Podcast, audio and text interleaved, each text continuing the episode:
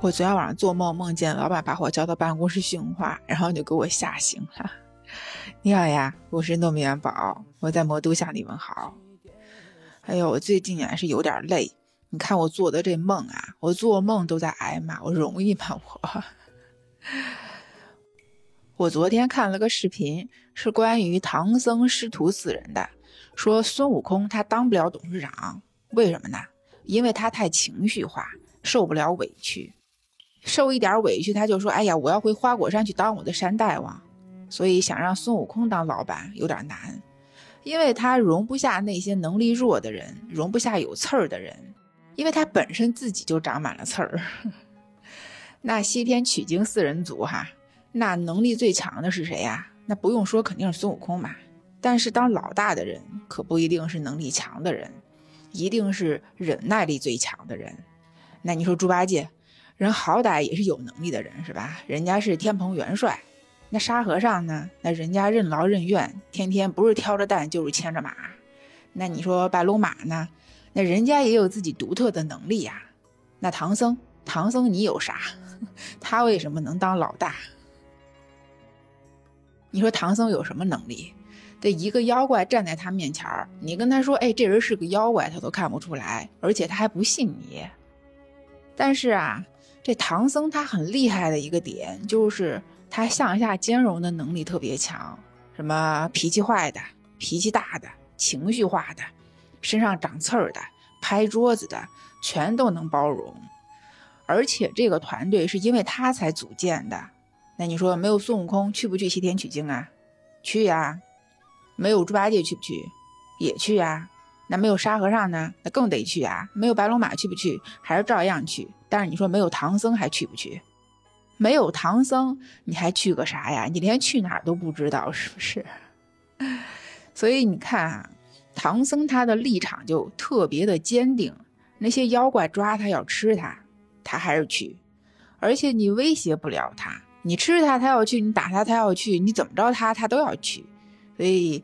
威胁不了他，打压不了他，而且你还诱惑不了他。你看他到了女儿国，那女儿国的国王又漂亮又有钱，又知性又优雅，整个就是一白富美呀。这白富美跟唐僧说：“老唐啊，你这去西天取经太累了，一路坎坷，对吧？要不我嫁给你吧？我嫁给你之后，你当国王，我当王后，怎么样？”那唐僧动心了没有啊？那肯定是动了呀，但是他行动没有啊，他肯定是没有嘛，所以人家才能到西天取到真经啊。所以你看啊，这能当老大的人啊，一定是能够挡得住诱惑，耐得住寂寞，立场最坚定，方向最坚定，稳如泰山，对吧？哎，我看完这个，我觉得说的很有道理哎，但是不知道为什么，我当时就想起了另外一个人。就是我们中国的第一个女皇帝，也是唯一一个女皇帝武则天。其实关于武则天的上位史啊，这电影电视剧一堆又一堆的，我们都已经清楚的不能再清楚了。无非呢就是说她什么性格很辣，出身又不好，迷惑了两代皇帝，最后才登上了皇位，霸占了李家的江山。但是前两天我看到一个观点。说武则天之所以能够帮李治去处理政务，他之所以能够从后宫走到朝堂，其实是李治支持的，而且是李治愿意他这么做的。所以武则天这一路走过来啊，虽然有各种心机、各种手段吧，但至少也是堂堂正正的。人家就算有谋，也是阳谋，并没有太多的阴谋。其实武则天也挺可怜的，十四岁就进宫了，但是因为唐太宗不待见她，所以她在宫里边熬了十二年，还只是一个才人，而且啊还是那种不怎么受宠的，要不然她在宫里十二年，为啥从来没生下孩子呀？所以你看人家也想得开，那不生就不生吧，不受宠就不受宠吧。那既然作为一个才人能够守在皇上身边伺候，那就跟着他好好学呗。这不是有一个现成的线下大师课吗？所以你看，人家就跟着李世民处理政务，看他怎么察言观色，怎么处物待人。所以武则天在李世民身边这几年，其实是学到了很多东西的。那你看武则天后来为什么一出手就能扳倒王皇后，然后还跟着李治联手，把当时的那个关陇门阀、什么长孙无忌这些老臣都能够打败呀？那就是因为人家老师教的好，人家老师可是李世民呐。你说这武则天既然天天半价，那她不是经常能见到太子什么的吗？但是好像并没有，因为当时他们好像也是轮班制，就是到点儿他就下班了，就换别人了，所以他好像没怎么见到过太子。一直到李世民病重的时候，他才见到李治，然后呢，他就跟李治编了个草帽送给了病床上的李世民。这个帽子我们都知道哈，是有点绿色的。这武则天啊，她之所以能从感业寺回到皇宫，其实她是有两个助攻的。第一个就是王皇后，说当时王皇后跟萧淑妃争宠，两个人呢谁也打不过谁。正好这王皇后就发现李治好像喜欢武则天，哎，然后她就投其所好，然后趁机想拉拢武则天当自个儿的小姐妹。所以在李世民去世的两年之后。武则天就挺着个大肚子回宫了。你看这个带球回宫这个套路屡试不爽啊，自古至今一直在玩这一套。当时的武则天是玩这一套，后来的熹贵妃甄嬛也是玩这一套。其实李治刚登基那会儿是没什么话语权的，他很多事儿都得听长孙无忌的。那时间长了，他肯定就不高兴、不开心呐。这我这当皇帝了还这么憋屈，是不是？所以后来李治之所以要废王皇后立武则天当皇后，其实是为了收权。他当时就是想要看看长孙无忌啊、褚遂良啊这些老臣的态度。那人家王皇后嘛，虽然说没生过孩子吧，但是人家好歹也是名门出身，人家地位在那儿呢。那你武则天要啥没啥，那老臣肯定是不同意呀。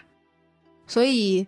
这时候，第二个助攻就出现了，就是当时的中书舍人李义府，因为他是第一个站出来支持武则天当皇后的人。据说啊，这长孙无忌特别不待见他，想要把他去贬到四川，然后呢，他就冒死给李治上书，说这个武昭仪才是真正的一国之母，王皇后早就该废掉了，怎么怎么样，怎么怎么样。后来，李义府就被提拔成了中书侍郎。然后武则天呢，还特意派人到他家里去表示感谢。哎呦，他一看，哟，有戏呀，跟着皇上和武昭仪有肉吃。然后就像这些许敬宗、崔义玄、袁公瑜这些墙头草，就闻着肉味就来了。然后呢，李治和武则天就有了他们的第一批嫡系。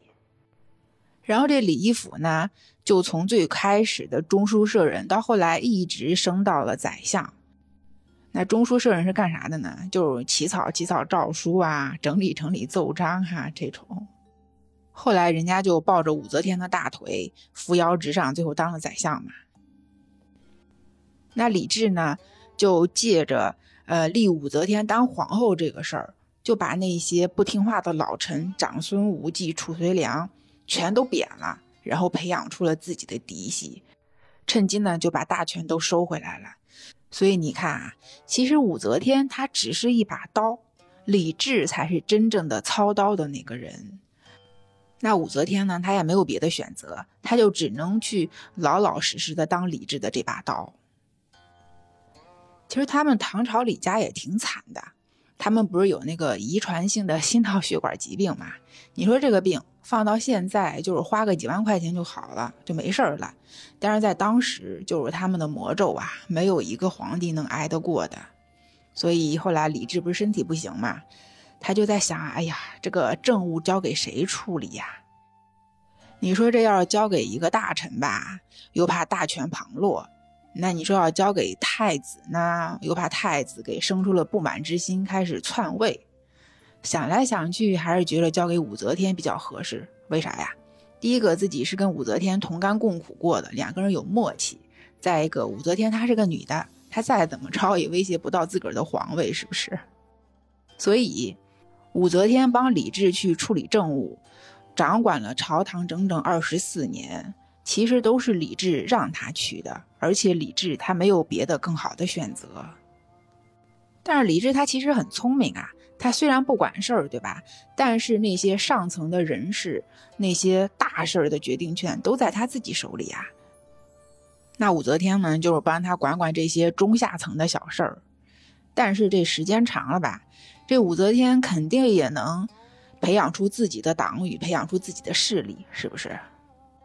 有传言说哈，其实，在武则天帮忙处理朝政的这段时期，她是对李治特别好的，甚至是有点巴结李治，说李治比较呃提倡节俭，就从他自身做起。他那个皇后的礼服，好像是说有十三个褶。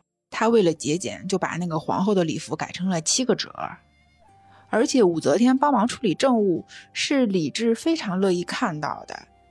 所以在他后来快要死的时候，他让宰相裴炎辅政，然后跟太子李显说：“以后有什么大事儿，你得听你妈的话哈，乖孩子。”所以在李治死了之后啊，当时的朝政就形成了一个三角势力，一个是宰相。一个是皇帝李显，还有一个呢就是太后武则天，他们三方是相互制衡的。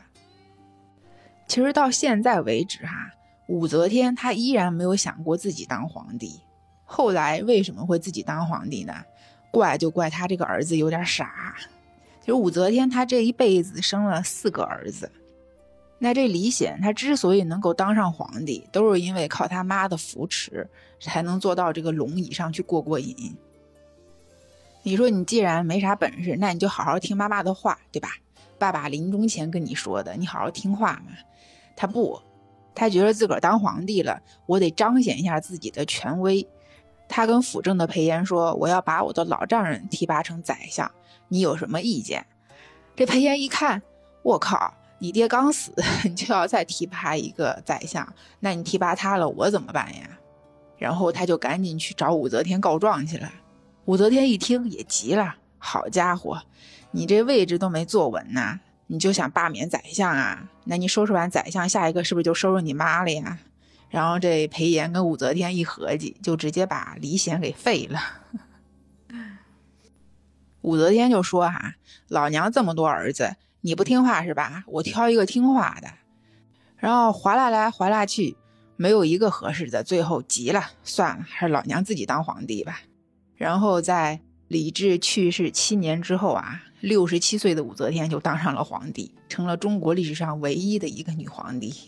然后她就改国号为周，在位统治了十五年。其实我在看这段历史的时候，我就觉得特别搞笑，就是这个李显呀，真的是个挺悲催的人。你说他爸爸是皇帝，他妈妈是皇帝，然后他自己也当过皇帝，他弟弟是皇帝，他侄子是皇帝。要不是他侄子给力，搞不好他老婆又是个女皇帝。你说他怎么就这么悲催呢？哎，我突然间又想到一个问题，你说这唐僧去西天取经路上不是碰见了女儿国国王吗？那如果哈武则天是女儿国国王，那你说唐僧会留下来吗？你看女儿国国王温柔的跟唐僧说：“玉帝哥哥，你能不能留下来陪我？”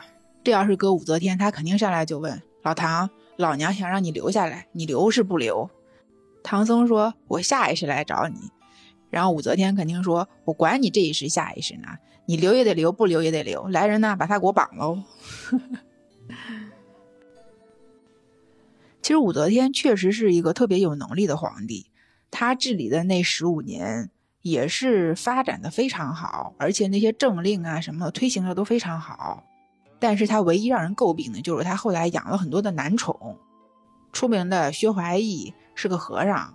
然后就是张昌宗、张易之，对吧？其实他之所以宠幸薛怀义，就是因为他要利用佛教。其实，在唐朝啊，他们是比较崇尚道教的，但是因为武则天她要当皇帝，她需要借助佛教的力量，所以她才会去大力的发展佛教、推广佛教。所以。其实武则天她做的每一件事儿都是有自己的目的的，包括她养男宠也是为了转移矛盾，防止她死了以后他们武家人被清算嘛。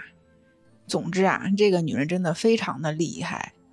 正巧啊，前两天不是英国的女王伊丽莎白二世她也去世了嘛，也是很传奇的一个女人。反正比她儿子可强多了。所以我就特意想做这么一期节目。其实因为我本身是比较喜欢武则天的，我不是女权主义，但是我很喜欢这种有传奇色彩的人。那不知道你喜不喜欢听这样的故事，或者你对武则天呀、对唐朝有什么其他的看法吗？你可以在评论区告诉我呀，我们可以一起聊一聊，对吧？那最后欢迎你订阅我的专辑，这里是笑看野史系列，如有雷同，纯属巧合。如果您有不同意见，那么您说了算。